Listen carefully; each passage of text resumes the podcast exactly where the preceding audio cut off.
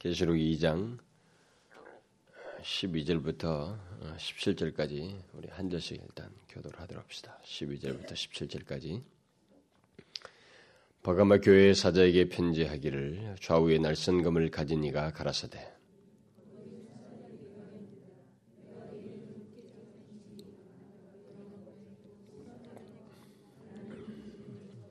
그러나 네게 두어 가지 책망할 것이 있나니 거기 내게 발람의 교훈을 지키는 자들이 있도다. 발람이 발락을 가르쳐 이스라엘 앞에 올무를 놓아 우상의 제물을 먹게 하였고 또 행음하게 하였느니라. 그러므로 회개하라. 그리하지 않냐면 내가 네게 속히 임하여 내 입에 검으로 그들과 싸우리라. 교회들에게 하시는 말씀을 들을지어다. 이게는 그에게는 내가 감추었던 만나를 주고 또 힌도를 줄 터인데 그 돌 위에 새 이름을 기록한 것이 있나니 받는 자 밖에는 그 이름을 알 사람이 없느니라.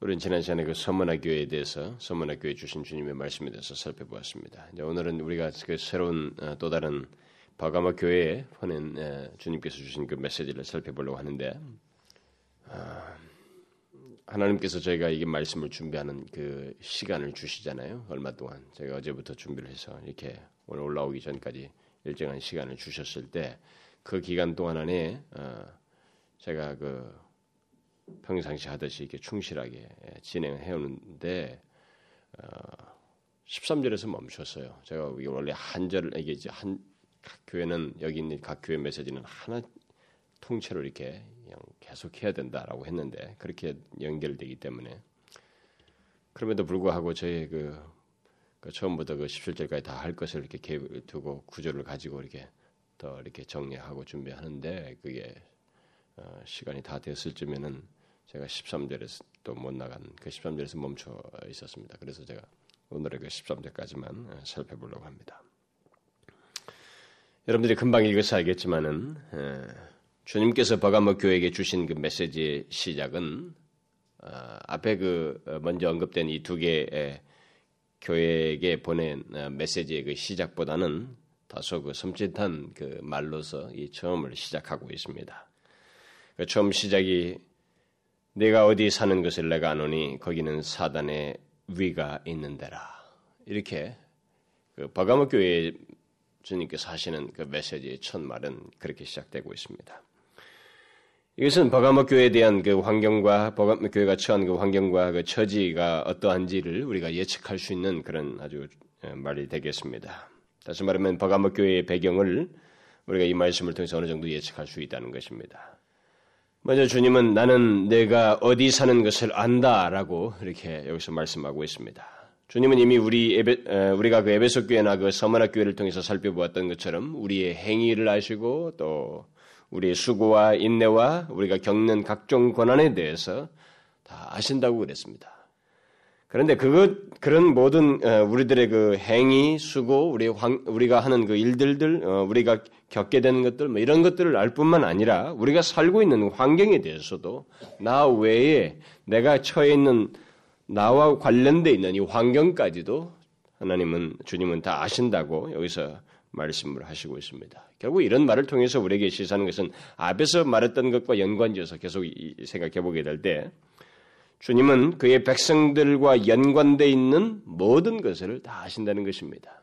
사실 내 개인, 내 속에 나와 관련된 문제들, 내가 겪는 문제들, 이런 것도 내가 하는 수고들, 뭐, 이런 것도 다 아시겠지만, 나를 향하고 있는 이 모든 재반 환경까지도 나와 연루돼 있는 이 모든 것까지도 다 아신다는 것을 여기서 말씀해 주고 있습니다. 왜냐하면 그런 것들이 결국은 우리에게 무엇인가 관련돼 있고 우리에게 영향을 미치고 결국 우리의 삶과 행동들 이런 모든 것이 관련돼 있기 때문에 주님은 그런 것들을 아셔야만 하고 또 아신다고 하는 것을 여기서 말을 하고 있는 것입니다.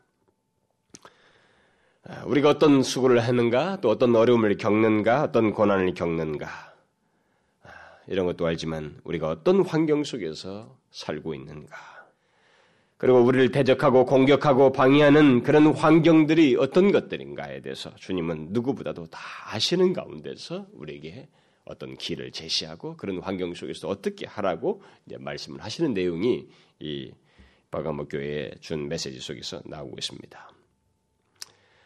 우리는 여기서 그 도대체 버가모 교회가 사는 곳이 어떤 곳이기에 이런 말씀을 먼저 시작하시고 이런 말로 시작하고 있는가? 어? 내가 어디 사는 것을 안다. 이런 말씀을 하시고 있는지 우리는 좀 한번 생각을 해봐야 되겠죠. 아, 이 말이 주는 뉘앙스는 바가모 교회가 있는 곳, 그 그리스도인들이 살고 있는 그 도시가 예사롭지 않다는 것을 우리에게 시사해 줍니다. 뭐 너희가 사는 곳을 너희가 앞에서는 뭐 그런 얘기도 하지 않았습니다만 처음 시작을 너희가 어디에 사는 것을 안다. 이렇게 말을 했을 때는 무엇인가 이들이 사는 그 환경이 예사롭지가 않다는 것을 우리에게 또한 시사해 주는 것입니다. 어떤 것이라고 어, 덧붙여서 말하고 있습니까? 주님은 이 버가모 교회가 처해 있는 그 도시의 역사적인 어떤 뭐, 뭐, 어, 그 환경이라든가 뭐 그런 것은 말씀하고 있지 않습니다. 그 주변의 실제적인 그 어, 환경, 뭐 물리적인 환경이라든가 뭐 이런 것은 여기서 일체 말하지 아니하시고 어, 내가 사는 곳은 사단의 위가 있는 곳이다라는 말씀을 하심으로써 우리들은 이들이 어떤 환경 속에 어떤 저지에 놓여 있는지를 금방 예측하게 합니다. 13절의 그 하반절에도 보면 사단에 거하는 곳이다. 앞에서는 사단의 위가 있는 곳이다 라고 했는데 뒤에서는 사단에 거하는 곳이다. 너희들이 사단에 거하는 곳에 있다라고 말씀을 하시고 있습니다. 그러니까 사단의 위가 있고 사단이 거하는 곳이라고 하는 말은 사단이 버가모에게 어, 버가모에서 살고 음, 강력하게 통치하고 있다는 것을 일단 우리에게 일차적으로 시사를 합니다. 마치 버가모가 그의 집인 것처럼 사단의 보좌인 것처럼 거기서 크게 역사하고 있다는 것을 우리에게 말을 해주고 있다 이 말입니다. 그러면 사단의 위가 있고 그가 거하는 곳은 구체적으로 어떤 모습을 두고 하는 말일까? 아, 역사적인 그 배경을 우리가 조금만 제가 소개를 할 필요가 있겠네요. 이런 것을 살펴보니까 실제로 그 역사적 기록에 의하면 역사적 모든 자료들에 따르면 이 버가모는 대단히 종교적으로 그 유명한 도시였다고 합니다. 그러니까 여러 신들을 섬기고 또 여러 신전, 신전들을 두고 있는 굉장히 종교적으로 유명한 그리고 그런 어, 이방 종교의 다양한 이방 종교가 왕성했던 도시였다는 것입니다. 네, 그런 그 이 도시 속에서 섬겼던 여러 신 중에서 가장 대표적인 신을 들라면은 뭐 여럿이 있지만은 그 중에 한 셋을 들 수가 있는데 제일 먼저는 병을 치료하는 신이라고 하는 아스클레피오스라고 하는 그 신을 이들이 열렬하게 신봉했다고 합니다. 아, 이 신은 어, 일종의 뭐 시, 치료하는 신이라고 그래가지고 그 제가 가만히 생각해 보니까 그게 맞는 것 같아요. 여기서부터 이 신전 옆에는 병동도 있고 무슨 병원 같은 시스템도 있고 다 있었다고 그래요. 가지고 세계 각처에서 이 병, 질병을 가지고 있는 사람들이 그 치료를 받기 위해서 여기를 다 모였다는 것입니다. 그런데 거기에는 그들이 그 섬기는 이 아스클레피우스라고 하는 이 신이 뱀과 관련되어 있다는 거예요. 그래서 뱀이 그들이 그 시네마에 누워 있는 자리에 뱀을 이렇게 놓기도 한다고 그래요. 가지고 뱀이 스쳐 지나가면 그들이 어, 낳는다. 뭐 그 독이 그렇게 심하지 않은 그런 뱀을 놓았고, 뭐 그렇게 하면서 그걸 열렬하게 신봉을 했다는 것입니다.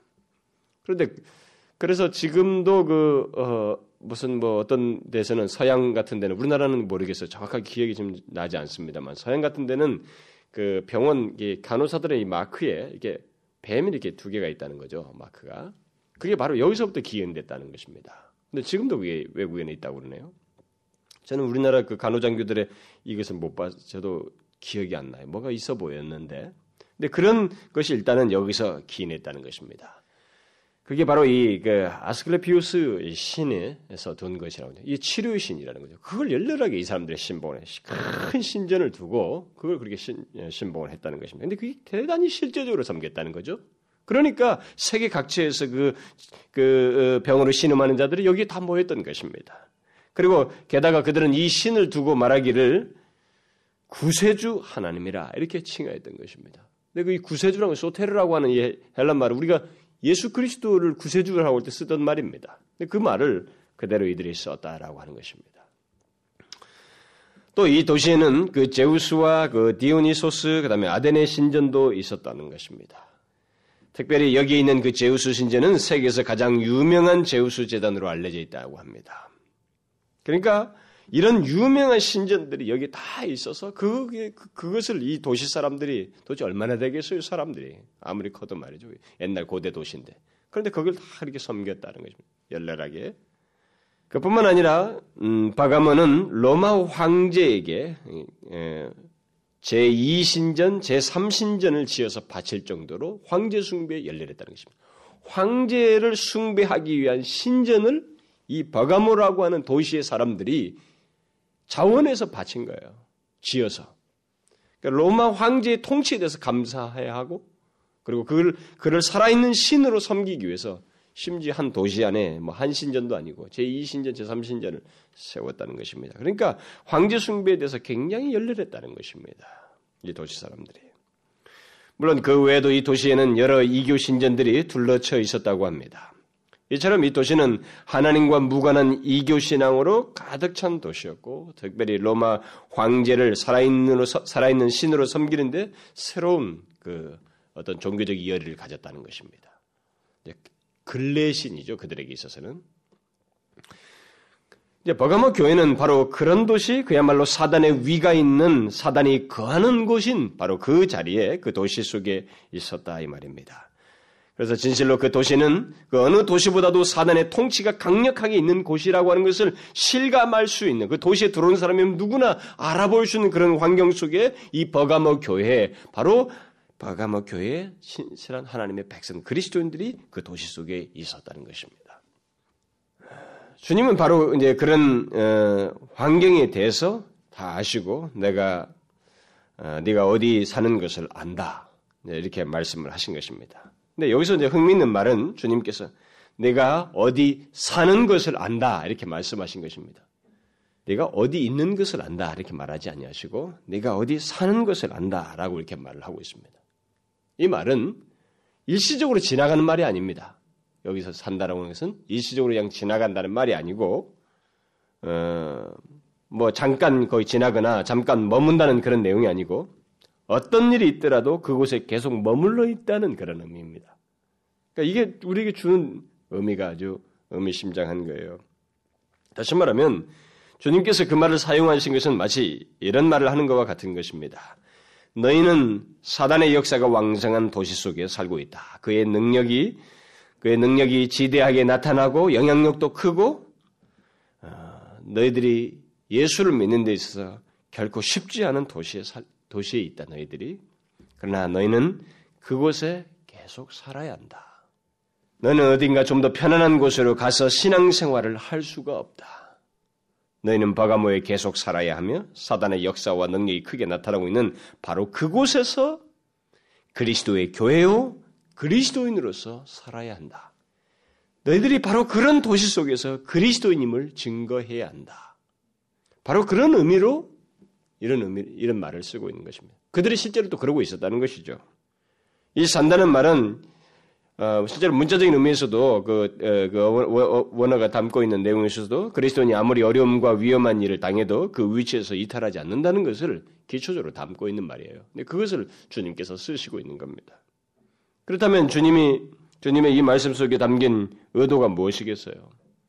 그것은 교회가 또는 우리 모든 그리스도인들이 환경으로부터 자기가 처해 있는 환경이 어렵고 자기가 부딪힌 문제들이 힘들다고 하는 그런 이유로 인해서 더 피하기보다는 그런 사단이 공격이 있는 그 환경 속에서 믿음으로 살고 오히려 믿음으로 그 환경을 정복하라는 그런 뉘앙스를 그런 메시지를 담고 있는 것입니다.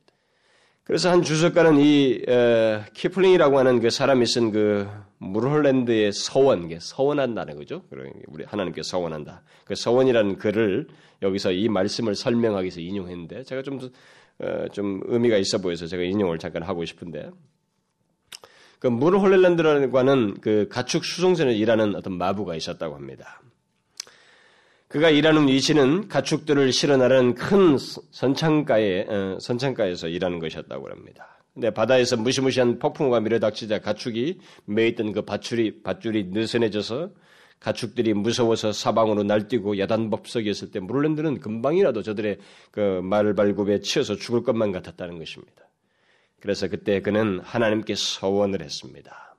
뭐라고 서원했냐면 주께서 나를 살려서 항구로 보내신다면 다른 명령이 주어질 때까지 그의 이름, 하나님의 이름 성호를 찬양하는 데 일생을 바치겠습니다. 라고 서원을 했다는 것입니다. 그런데 신기하게도 그는 그 환경 속에서 무사하게 됐다는 것입니다. 그래서 그가 살아서 해안에 이르렀을 때 그는 서원을 갚지 않을 수가 없었고 그래서 가축 수송선의 일을 그만두고 말쑥한 차림으로 복음을 전하려고 했다는 것입니다. 그때 하나님 하나님의 말씀이 그에게 임하였다는 겁니다. 이렇게 임하였다고 그래요. 나는 나의 종들로 하여금 인내하게 하노라. 너는 가축 수송선으로 되돌아가서 거기서 나의 복음을 전하라. 물 흘렌데 할 일은 용이한 삶이 아니라 하나님께서 그에게 허락하신 바로 그 위치에서 충성하는 것이었다라는 겁니다. 우리는 버가모 같은 환경과 현실을 떠나고 싶다고 하는 생각을 누구나 가질 수 있습니다. 버가모와 같은 이런 환경이라면 사람들은 그 환경으로부터 떠나고 싶다는 생각을 가질 수 있습니다. 그러나 주님은 영원한 주의 백성들에게 그곳에서 그리스도를 증거하라. 너는 그곳에 살아서 그곳에 계속 머물러서 그리스도를 증거하라. 너게 있는 너가 믿는 예수 그리스도를 증거하라고 말씀하신다는 것입니다. 바로 그런 의미로서 이 단어를 이 바가모 교회가 사실 그렇게 하고 있고 그것을 우리에게 시사하기 위해서 말씀을 하고 있습니다. 실제로 버가목의 성도들은 그리하였다는 것을 그 뒤에 내용에서 말을 해주고 있습니다. 주님의 칭찬 내용이 바로 그것을 말하고 있습니다. 사단의, 사단의 위가 있는 곳에서 네가 내 이름을 굳게 잡았다. 또 내 충성된 증인 안디바가 너희 가운데 그 사단이 거하는 곳에서 죽임을 당할 때에도 나를 믿는 믿음을 저버리지 아니하였도다. 이렇게 말씀을 하시고 있습니다. 이들이 사단의 위협과 도전이 극렬한 그 환경 속에서 취한 태도가 무엇이라고 말하고 이 베가모 사람들이 어떠 어떠하였다고 지금 말하고 있습니까? 주님은 두 가지 사실을 말하고 있습니다. 그들은 그곳에서 그런 사단의 위가 있어서 굉장히 그들에게 신앙생활하기 힘든 그 현실 속에서 예수 그리스도의 이름을 굳게 잡았다고 기록하고 있습니다. 주님께서 말씀하시고 있어요. 또 그들은 그들 중 한 사람 안디바를 죽이는 그 안디바가 순교를 당하는 때에도 그리스도를 믿는 믿음을 저버리지 아니하였다는 것입니다. 이 교회가 성도들이. 여러분은 주님께서 지금 칭찬하고 있는 이 내용이 무엇을 말하는지에 대해서 그렇게 와닿지 않을 거예요. 이것에 대해서 이것이 무엇을 담고 있는 이런 칭찬의 내용이 도대체 어떤 것인지에 대해서 크게 여러분들에게 와닿지 않을 것입니다. 왜냐하면 우리 시대 사람들에게 있어서 뭐 예수 그리스도의 이름을 굳게 잡는다, 뭐 그리스도를 믿는 믿음을 저버리지 않는다라는 것은 이때 말했던 의미와는 조금 다르기 때문에 그렇습니다. 오늘날에 예수 그리스도의 이름을 굳게 잡는다, 뭐 그리스도를 믿는 믿음을 저버리지 않는다라고 하는 이런 내용은 어떤 목숨을 위협하는 그런 환경 속에서가 아니고 다분히 개인적이고 환경과는 상관이 없이 조금 그 그거는 큰 문제가 되지 않는 다순 단분히 개인적인 어떤 신앙의 고백 차원에서 이런 것들을 생각하는 것이 오늘의 보편적인 추세입니다. 그러나 이 말씀은 이 당대의 배경을 놓고 보면 오늘날 우리들이 생각하는 것과는 완전히 다르고 또 신앙의 진수가 무엇인지, 진정한 신앙의 나타남이 무엇인지를 말해주는 아주 중요한 내용입니다. 그리고 우리에게도 동일하게 그것이 이런 모습이 바른 하나님 앞에서 신앙의 모습이라는 것을 말을 해주고 있는 것입니다. 뭐예요?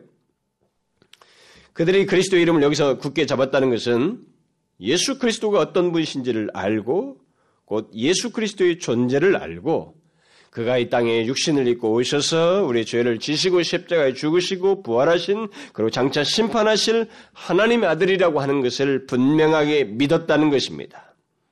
그것을 진실되게 견고하게 굳게 믿었다는 거예요. 그리고 주님께서 나를 믿는 믿음을 저버리지 아니었다는 말은 주님께 대한 그들의 마음이 그, 아니 그들의 믿음이 현실 속에 그런 박해가 있는 현실 속에서 대단히 실제적이었다는 거예요. 삶 속에서 목숨이 달려 있는 그런 상황에서 그 신앙을 사실적으로 드러냈다는 것을 말을 해주고 있습니다. 그러니까 굉장히 이 의미가 예수 그리스도를 믿는 예수 그리스도의 이름을 믿는 어, 굳게 잡았다고 하는 나를 믿 그리스도를 믿는 믿음을 저버리지 않았다는 것은 굉장히 실제적인 삶의 내용을 가지고 있고 그들에게 있어서는 그 믿음이 진정한 것이 아니었는지를 분명히 판가름하게 하는 현실적인 시금석 속에서 드러난 믿음이었다는 것을 우리에게 말해주고 있는 것입니다. 그러니까 오늘하고는 굉장히 다르다 이 말이죠. 물론 또 다른 형태가 우리 시대에 있지만 일단은 우리들이 흔히 생각하고 있는 이 개념과는 여기서 말하는 칭찬은 이 내용을 우리들이 생각하는 것과는 많이 다르다 이 말입니다. 굉장히 다르죠. 이 시대 속에서 만약 우리 시대도 하나님께서 이런 그 현실적인 시금석을 제시해 가지고 이게 시련 속에서 우리를 판가름할 수 있는 그런 환경을 조성한다면은 우리들 가운데서도 어, 분명하게 진정한 신앙을 가진 사람이 뭐 구분되는 일이 있을 것입니다. 그러니까 우리는 일단은 우리가 처한 환경 속에서 이, 이 내가 가지고 있는 이 믿음, 이런 믿음을 거의 주관적으로 개인적으로 이렇게 또 신앙 개인의 고백적인 차원에서만 생각하는 이런 상태에서 분명하게 성경이 말하는 믿음의 그 증명, 증거 이것을 우리가 생각해야 됩니다.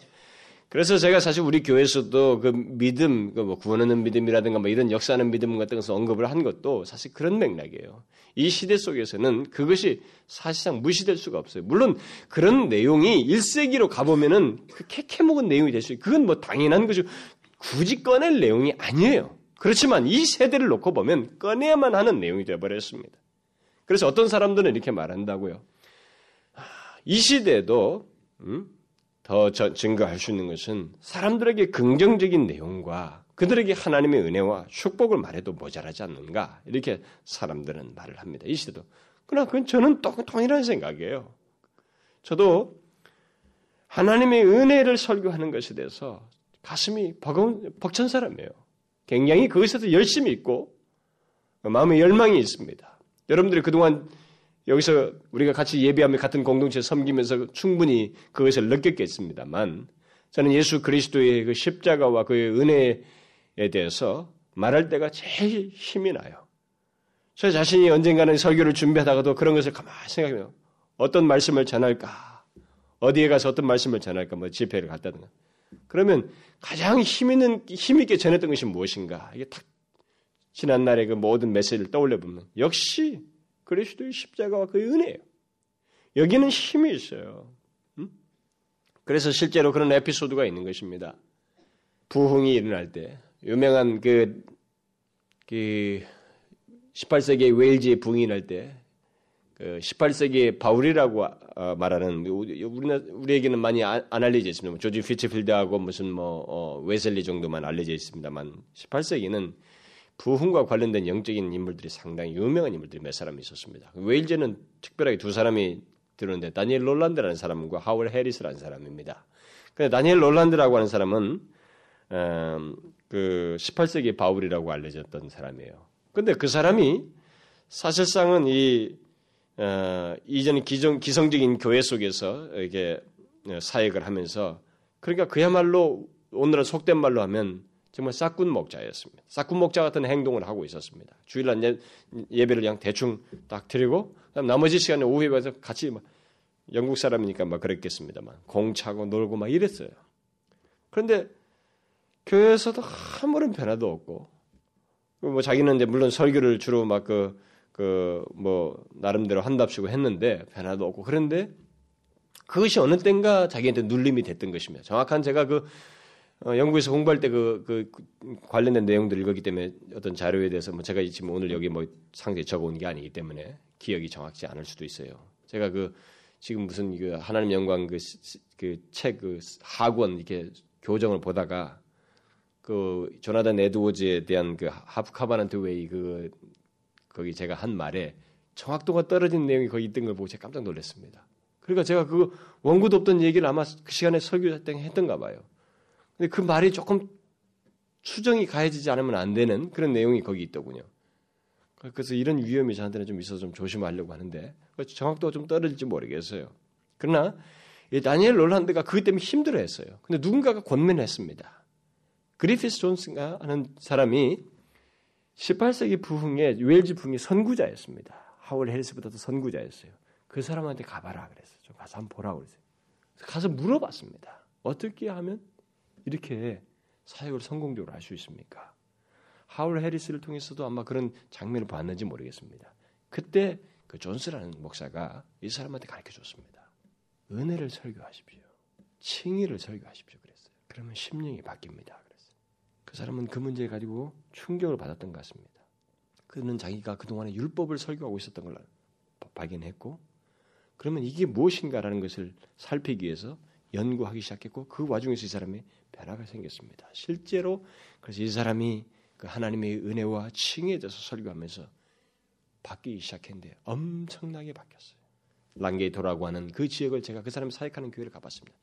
그 사람의 그 동상을 보면 키도 땅떨만해요. 어? 근데 교회는 내가 예배당에 보니까 많이 앉아봐야 300명, 400명 앉겠습니다. 그런데 사람들이 모이기 시작하는 건 뭐, 여기서 안 되니까 예배당 밖에서 모이는데 약간 야산이에요. 거기에 2만 명이 모였어요. 이 사람의 설교를 들으려고. 그러면 이 사람이 사는 랑게토라고 하는 그 부락은 기꺼이 100세대도 안 됩니다. 제가 보니까. 그때 당시에는 더더욱 그랬을 거예요. 그때 그 정도밖에 안 됐어요. 그러면 2만 명이 도대체 조그만 옛날 도시에서 어디서 모였다는 겁니다. 수도 없이 모인 거예요. 이 사람의 설교를. 무엇을 통해서 사람들이 변화가 됐어요? 하나님의 은혜인 것입니다. 저는 그걸 잘 압니다. 그게 가장 힘있고 가장 놀랍다는 걸 잘 알아요. 그러나 오늘날에 많은 사람들이 은혜를 설교합니다. 라고 했을 때 그 의미가 퇴색됐어요. 무엇인가 그 사람들이 생각했던 그래서 조지 뭡니까 스펄전도 그랬거든요. 은혜를 설교하십시오. 목사도 모아놓고 하나님의 은혜를 설교하십시오. 그랬더니 그러면 이 사람이 말했을 때 하나님 은혜를 설교하는 말은 제가 충분히 압니다. 그 사람은 그 정서에 흠뻑 젖어 있는 사람이고 은혜의 감격이 무엇인지를 알고 은혜로 말미암은 삶이 어떠한지를 이 사람은 누구보다도 잘 아는 사람이에요. 그리고 삶에 그런 분명한 열매가 있어요. 내용이 있는 사람이에요. 그런 사람에게서는 은혜를 설교하는 말이 맞아요. 오늘날 에서 그런 말을 하는 사람들은 뭐가 뭔지 모르고 그러니 이것을 하나의 공식으로만 대입을 하려고 하는 그것을 하면 뭐가 되겠지라고 하면 그런 식의 생각을 가지고 있는 사람들이 상당히 많다 이 말입니다. 그래서 우리는 은혜를 바르게 알고 있는지를 확인하고 설명하고 다시 얘기하는 이 문제가 이 시대에 필요해요. 그래서 주님께 대한 믿음이 실제 현실 속에서 우리 삶 속에서 어떻게 드러나는지 진정한 신앙을 가지고 있는지 이 사람의 진실로 주님의 은혜를 알고 있는지 이 문제가 이 시대는 상당히 중요하다 이 말입니다. 근데 이 버가모 사람들이 그랬던 거예요. 그들의 신앙이 진짜인지 아닌지를 판가름할 수 있는 환경이 확 형성되어 있었는데 거기서 이들이 그리스도 이름을 굳게 잡았던 거예요. 응? 그리고 그리스도를 믿는 믿음을 저버리지 아니하고 끝까지 그런 환경 속에서 이렇게 나타내면서 고백하면서 증거했던 것입니다. 이것은 그들이 예수 그리스도를 자신의 구주요 동시에 주가 되신다는 것을 믿고 고백하며 삶으로 살았다는 것을 우리에게 시사해 줍니다. 여러분 중에는 그것이 오늘날 어, 무엇이 다릅니까? 뭐 이들이 뭐 그리스도 이름을 굳게 잡았다든가 뭐 그리스도께 대한 믿음을 저버리지 않았다는 것이 도대체 뭐 우리와 뭔 차이가 있습니까? 이렇게 물을지 모르겠습니다만 여러분 그 차이는 버가목 교회 성도들이 극심한 반대 속에서 아니 그렇게 그리스도 이름을 굳게 잡으면 죽이겠다고 하는 현실 속에서 그리스도 이름을 굳게 잡고 죽여도 안, 버리지 않는, 저버리지 않는 그런 진실한 신앙을 드러냈다는 면에서 우리와 달라요. 우리와 차이가 있습니다. 우리는 그런 현실을 겪지 않고 있습니다. 주님께서 그들의 믿음과 태도에 대해서 여기서 그 어, 표현한 그 말을 우리가 좀 생각해 보면 뭐 그들이 굳게 잡았다, 저버리지 아니었다 이런 말을 쓰신 것은 우리에게 무엇인가 그들이 얼마나 그 신앙을 지키기 위해서 어? 그리스도께 대한 그 믿음, 예수 그리스도 이름을 그 그들이 음? 붙잡 잡기 위해서 얼마나 그들이 삶의 투쟁을 했는지를 예, 예측하게 하는 말이 되는 거예요. 여러분 굳게 잡았다 그래. 어? 저버리지 않았다는 거예요. 뉘앙스가 뭐예요? 굳게 잡기 힘든 환경과 형편 속에서 또 저버릴 수도 있는 상황 속에서 그들은 그렇게 하지 않았다는 것입니다. 굳게 잡았고 저버리지 않았다는 것이죠. 무엇인가 그리스도의 이름을 믿고 그에 대한 믿음을 갖기가 힘든 거센 압력과 도전과 위협 속에서 그들은 바로 그리스도의 이름을 굳게 잡고 저버리지 아니했다는 것입니다. 이런 것에 비하면 우리들의 현실 한번 보십시오. 물론 정도 차이가 있고 무슨 뭐 방식에 좀 어떤 상황과 이런 것에 조금씩 차이가 있을 수 있지만 우리들의 믿음을 이런 이와 비교적으로 덜한 현실 속에서도 우리의 믿음을 이 현실 속에서 드러내고 삶으로 고백하고 예수 그리스도를 주로 믿는다는 것을 나타내는 것이 우리한테는 사실 드물잖아요. 역동적이지가 않지 않습니까? 세대를 변화시킬 만큼 사단의 위가 있는 그런 현실 속에서도 꿋꿋할 만큼의 그런 역동적인 모습이 우리 시대는 비교적으로 없잖아요. 그래서 우리는 여기서 진정한 신앙이 무엇이냐? 그것은 반드시 사단의 공격을 받으면서 그 공격 앞에서 끝까지 지킨다는 거예요. 드러낸다는 것입니다. 우리는 버가모 교회가 그리스도의 이름을 붙잡고 그를 믿는 믿음을 저버리지 않은 것이 당시 환경 속에서 얼마나 힘들었는지를 주님께서 덧붙여주신 그 안디바라고 하는 이 사람의 순교 사건에서 그것을 직접 언급하신 내용 속에서 우리가 어느 정도 예측할 수가 있습니다. 안디바는 그리스도 이름을 굳게 잡다가 죽임을 당한 사람입니다.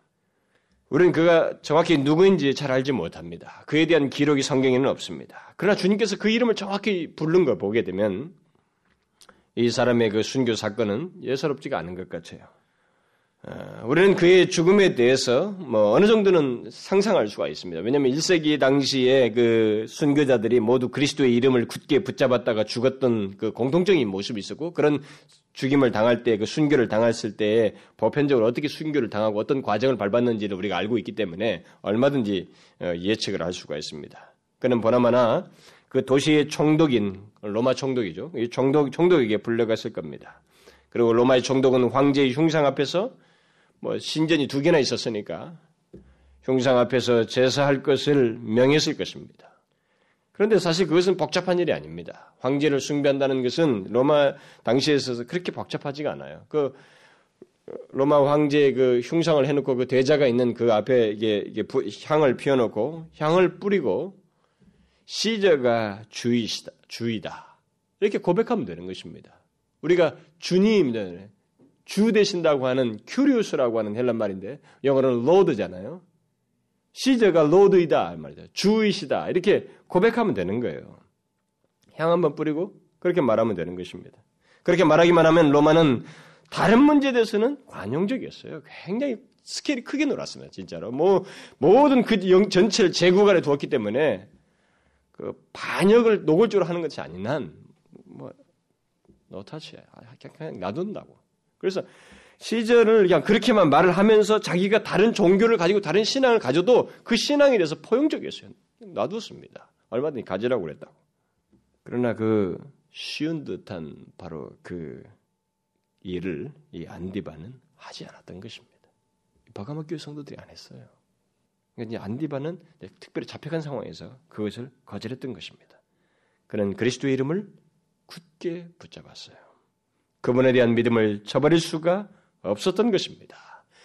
이미 예수 그리스도는 나의 주이십니다라고 고백하며 세례를 받고 그분의 은혜가 얼마나 큰지를 알고 주님을 따르기로 한 사람입니다. 그리고 로마의 황제의 보좌보다도 그리스도의 보좌가 더 크고 영광스러우며 높다는 것을 그리고 비교할 수 없는 그 심판의 보좌라는 것을 그는 믿었기 때문에 그렇게 말할 수가 없었어요. 어떻게 그분에게만 주이시다고 고백하며 믿어온 사실을 부인할 수 있겠느냐는 거죠. 그는 할 수가 없었던 것입니다.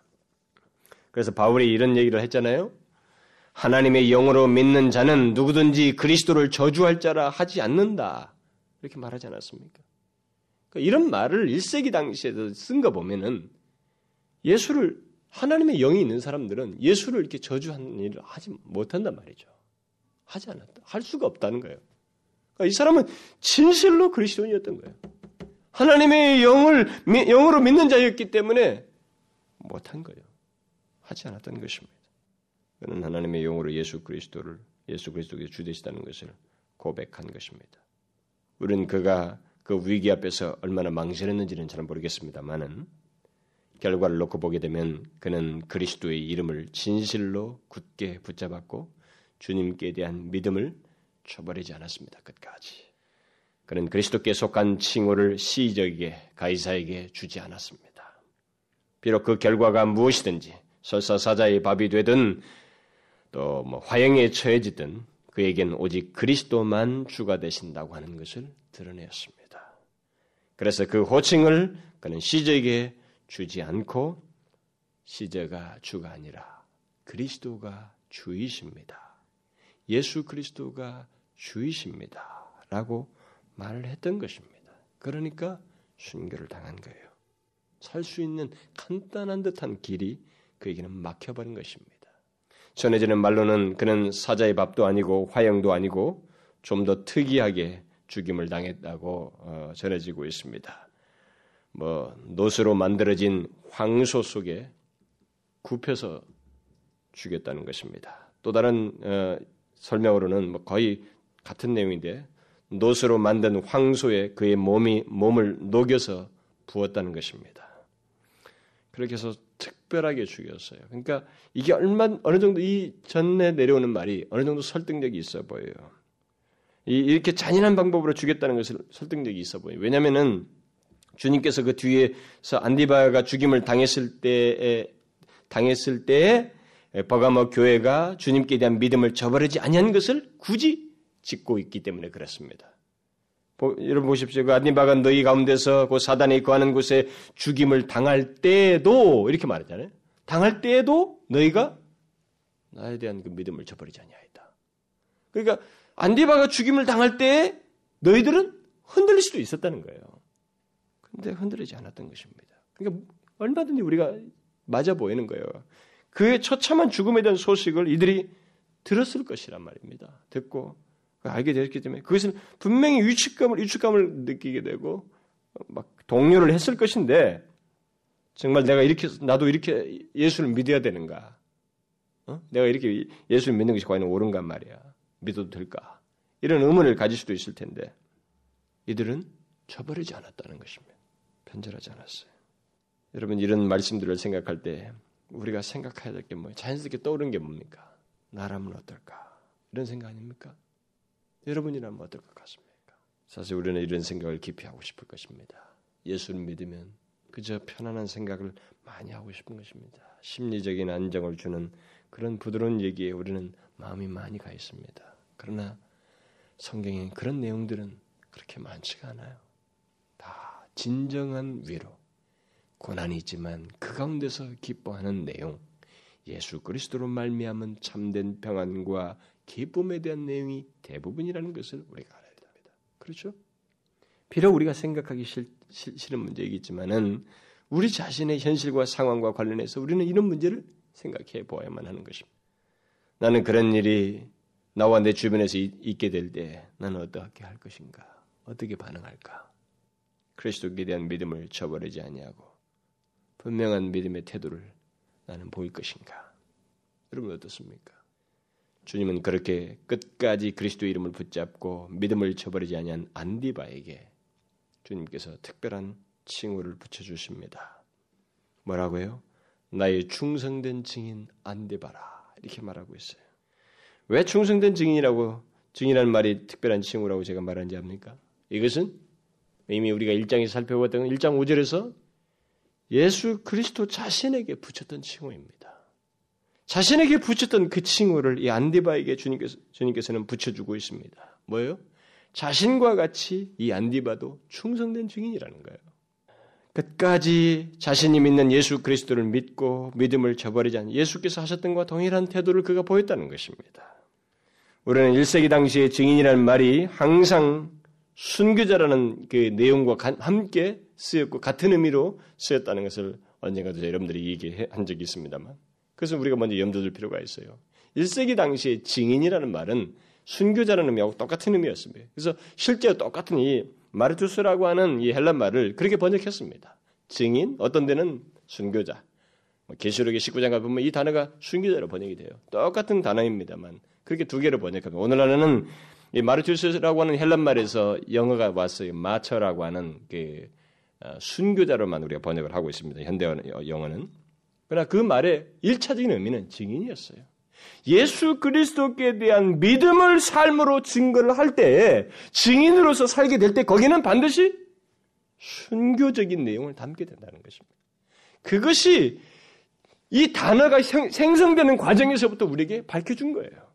현대 영어들은 뭐 그 마르투스라는 헬란 말에서 기인된 이 말을 순교자다 이렇게만 쓰고 있지만 그 말이 오기 이전에 처음 시작은 증인이었어.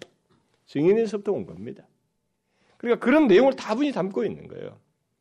예수 그리스도께 대한 믿음을 가지고 신앙을 저버리지 않는 증인에게 있어서는 순교적인 내용이 있다는 것입니다.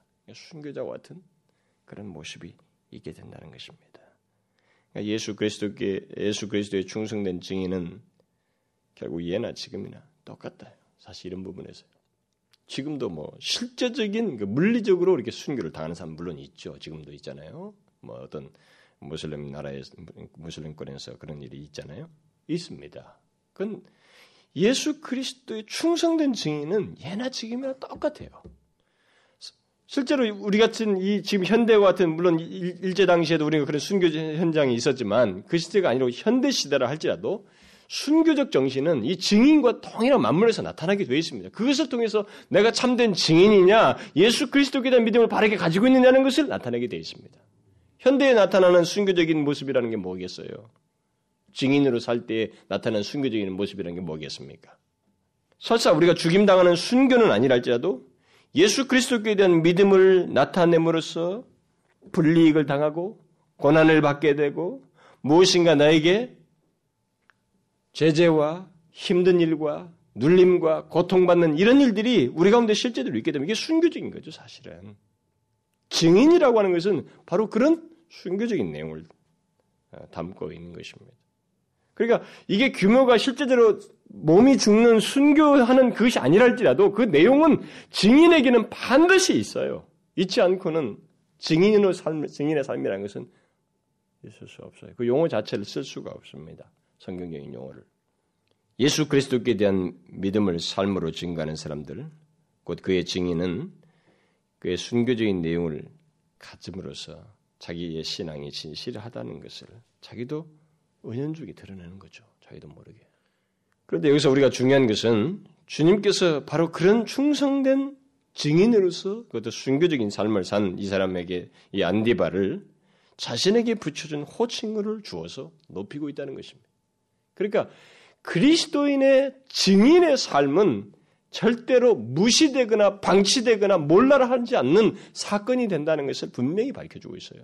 그것은 주님께서 자신의 그 호칭을 주면서까지 그를 높일 만큼 그리고 거기에 대해서 주님은 분명한 지식을 가지고 계세요. 알고 계시고 반응하시고 대답하시고 그를 높이시는 일을 하신다 이 말입니다. 우리가 예수를 믿으면서 증인으로서 사는 것, 증인의 삶을 삶으로 인해서 우리에게 어떤 어, 불리익과 고난과 이런 것이 있잖아요. 여러분 이것은 다 주님께서 세신 받는 것입니다. 다 하시는 받는 것. 그것은 충성된 증인의 삶을 우리가 살아가는 것이 되는 겁니다. 자, 여러분들이 지금 이 제가 이 13절의 내용의 이 버가모 교회와 에 대한 이 메시지를 이제 14절부터는 책망된 내용과 약속에 대한 내용이 나, 권면과 나옵니다만 먼저 칭찬하는 이 내용을 통해서 주님께서 우리에게 메시지를 주고 있거든요. 이것은 단순히 버가모의 어떤 환경에 대해서 버가모 1세기 성도들에 대한 어떤 그 내용을 보고하고 있는 게 아니잖아요. 그걸 단순히 열거하고 설명하는 내용이 아닙니다. 주님께서 이 버가모 교회에 칭찬하는 내용은 내용을 통해서 우리에게 무엇인가를 분명히 말을 하고 있습니다.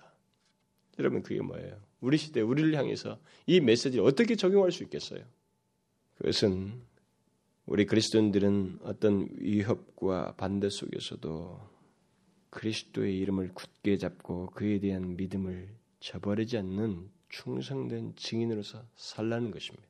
그거잖아요. 이 메시지를 받는 당대의 이 버가모 사람들뿐만 아니라 후대 우리들에게 모든 교회에게 주는 메시지가 바로 그거잖아요. 그리스도는 그리해야 된다는 거 아닙니까? 제가 지금 내린 이 얘기는 여러분들 설명을 다 해서 간단한 얘기지만 여러분 이 내용이 사실이라는 것을 개인의 삶 속에서 교회가 이 세대 속에서 나타내는 것은 엄청난 차이가 있습니다. 그러나 주님은 그 메시지를 분명히 우리 주고 있습니다. 우리는 분명히 1세기 성도만큼, 1세기만큼 노골적인 반대와 박해는 없습니다. 그렇지만 우리는 그 여기서 준 메시지를 우리가 처한 현실 속에서 분명히 드러냄으로써 우리가 충성된 증인인지 다시 말하면 참된 그리스도인인지 뒤에서 말한 것처럼 영생에 참여할 사람인지 그것을 우리가 결국은 밝힐 것입니다. 뭐 이 버가모 사람들의 그 도시만큼 그 사단의 역사가 왕성한 그런 어떤 일이 없을지 모르겠어요 이 세대 속에. 그러나 우리도 비슷한 모습은 있잖아요. 우리 이 시대도 사단은 역사하고 있지 않습니까? 우리가 사는 환경 속에서 사단이 분명히 역사하고 그의 영향력도 대단히 크잖아요. 줄어들지 않고 있지 않, 않지 않습니까? 우리가 사는 곳에도 각종 이교적인 신앙과 신전들과 사당들과 재단들이 있잖아요. 그렇죠? 우리는 그런 것들이 익숙하고 친근해 있어서 대중문화처럼 받아들이고 있지만 엄연히 그게 존재하지 않습니까? 물론 그 그렇게 하는 것으로 인해서 우리에게 어떤 뭐 더 적극적인 가해라든가 로마 황제를 숭배하는 그런 일은 우리에게 없지만 우리에게도 일단은 유사한 그런 모습은 있습니다. 또 그리스도를 부인하는 사상과 철학들 그리고 심지어는 기독교적인 그 모양을 가진 적그리스도적인 사상과 신앙 형태들이 어느 시대보다도 이 시대에 많이 있습니다. 그리고 우리는 그 우리가 활동하는 그 사회와 직장과 그 각종 환경 속에서 그런 적그리스도적인 사상과 철학들로 무장되어 있는 그런 반대, 사람들의 반대, 그리고 환경적인 반대, 적대자들의 어떤 태도들 이런 걸 직접 간접적으로 우리가 받고 있습니다. 그렇죠? 어느 어느 정도는 이 이들이 처했던 환경과 우리도 유사한 틀은 다 가지고 있어요. 그러면 우리는 이런 환경 속에서 최소한 여기서 주는 이 메시지, 칭찬하는 메시지가 우리에게 있는가라는 거예요. 어느 정도는 우리도 그런 사단의 그 활동과 역사가 있는 그런 환경 속에 우리가 있다고 할 때 우리는 그 어떤가라는 거죠. 우리는 이 버가못 사람들처럼 그런 우리들의 신앙을 분명하게 드러내고 있는가? 이것이 이 메시지에 우리에게 이 메시지를 통해서 우리에게 요구하시고 말씀하시는 내용이란 말이죠. 우리는 이 시간에 이 문제를 한번 생각해야 된다 이 말입니다. 그리스도인은 사단의 위가 있고 사단이 거하는 곳에서 그리스도의 이름을 붙잡고 그에 대한 믿음을 저버리지 아니하는 사람이다라는 것을 오늘 본문에서 정해주고 있습니다. 그리스도인이란 참된 그리스도인이란 진정한 그리스도인이란 바로 그런 사람들이다. 분명히 그가 있는 곳은 사단의 위가 있다. 어느 정도의 사단의 역사가 있다는 얘기죠.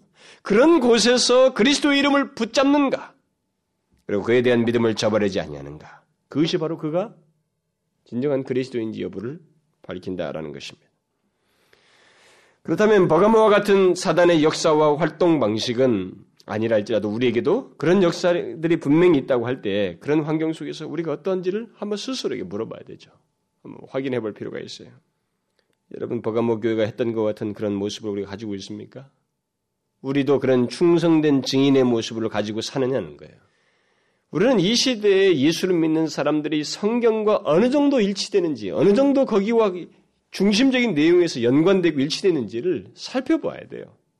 이 성경을 이 교양적이고 그저 마음의 위안용으로 이게 부수적인 교재로 쓴다는 이건 안 되는 것입니다. 어떻게 왜 매일같이 이렇게 열심히들 연구도 하고 성경 공부를 하는데 왜 이것이 주는 이 시대를 향해서 분명한 메시지는 왜 자기에게 핵심적인 메시지는 전달이 안 되며 그것이 자기에게 왜 드러나지 않는 것입니까? 우리는 이 메시지를 통해서 우리에게 주신 현대 교회를 향해서 그리스도인들에서 주는 메시지를 분명히 들어야 되는 것입니다. 그게 뭐예요? 바가마 교회 같은가라는 거예요. 내가 칭찬한 이 모습이 너에게 있느냐? 너희들도 이런 모습으로 주님을 증거하고 있는가? 증인의 삶을 살고 있는가? 우리는 어떤 노골적인 반대나 물리적인 가해는 없습니다만은 우리에게도 어떤 사단의 어떤 방해가 있잖아요. 제가 다음 시간에 그 언급을 할 겁니다만. 어? 사단의 그 양면적인 작전이 있어요. 그 역사가 있다고요. 어쨌든 우리에게 밀려오는 적그리스도적인 사상이나 철학, 심지어는 문화 속에 섞여서 우리에게 세차게 밀려오는 이런 사단의 활동과 역사가 우리에게 밀려오는 것에 대해서 우리의 신앙은 드러내고 있냐. 물리적인 로마 황제라고 하는 이 무기를 들고 오는 사람이 아니라 할지라도 내게 적 그리스도적인 환경과 관계와 모든 문화와 어떤 사상들에 대해서 내가 예수 그리스도의 이름을 제시하느냐 말이죠. 예수 그리스도께 대한 신앙을 드러내느냐 말이에요. 제가 지금 말하는 것이 조금 추상적입니까? 아니에요. 이 시대는 이게 굉장히 심각한 문제입니다. 뭐가 뭔지 모르는 것입니다. 그러니까 막 섞이는 거예요. 그 자크 엘루라는 유명한 그 프랑스 신학자가 있는데 그 사람이 이 세대의 강적은 이 마지막 세대의 사단의 작전은 문화를 통해서 역사한다라는 말을 했어요. 그거 참 잘 지적했습니다. 문화는 우리들의 통념 속에 받아들이는 거예요. 함께 하는 것으로 알고 있습니다. 그런데 사단이 그 안에 자신의 그 적그리스도인 사상과 철학 이런 내용들을 담고 사람들에게 세창에 밀어붙인다는 거지. 그래서 그리스도께 이 바가모 사람들이 했던 것 같이 그리스도의 이름을 붙잡은 이 손을 놓게 만든단 말입니다. 그리스도께 대한 믿음을 흐리게 만들어 버린다는 거죠. 제가 그래서 그 문제를 지적하는 거예요. 좋습니다.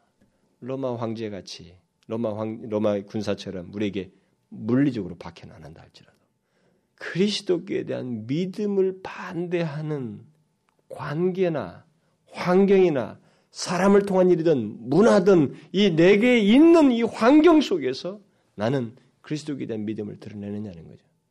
그걸 지키고 있는가? 저버리지 않고 있는가? 이걸 묻는 거예요. 사단은 지금도 동일한 일을 하고 있습니다. 그리스도의 이름을 붙잡은 우리 손을 떼게 하려고 하는 동일한 일을 하고 있는 것입니다. 버가모 교회 사람들이 했던 것처럼 우리에게도 동일하게 하고 있다고. 그런 상황에서 우리가 어떻게 할 수 있겠어요? 어떻게 해야 되겠습니까? 오늘날 이 세상은 예수 그리스도가 나의 주이시다는 고백을 공개적으로 말하라고 요구하지 않습니다. 그렇죠? 로마 시대처럼 이 시대처럼 그걸 요구하지 않아요. 우리 시대는 누가 네가 예수 그리스도가 주인지 뭐 다른 것이 주인지 말해라. 너 그것에 따라서 너는 죽이게 살리겠다. 이렇게 요구하지 않습니까? 우리한테 그렇게 하지 않아요. 공교롭게도 뭐 일, 저기 일제 시대는 그런 일을 했다잖아요. 뭐뭐 뭐, 뭐 예수 그리스도의 뭐 사진을 밟고 지나가면 살려주겠다. 아, 살려주겠다. 뭐 그런 걸 요구하는 그 졸렬한 그 그런 행동을 어떻게 그들은 그렇게 했는지 모르겠습니다만 그런 것으로 사람을 시험을 했다잖아요. 뭐 어쨌든 오늘날 이 시대의 이 세상은 그걸 요구하지 않습니다. 우리에게 뭐 예수 그리스도가 나의 주이시다, 너의 주인지 뭐 다른 것이 주인 이걸 뭐 고백해라, 공개적으로 말하라 이렇게 요구하지 않습니다. 그러나 사단은 우리에게 그것을 말하도록 우리가 처한 이 세상 속에서 우리에게 계속 압력을 가하고 있습니다. 어떻게 해요? 이 세상은 우리들로 하여금 예수 그리스도가 주인지 이 세상의 사상과 가치관과 물질이 너의 주인지 말하라고 요구하고 있습니다.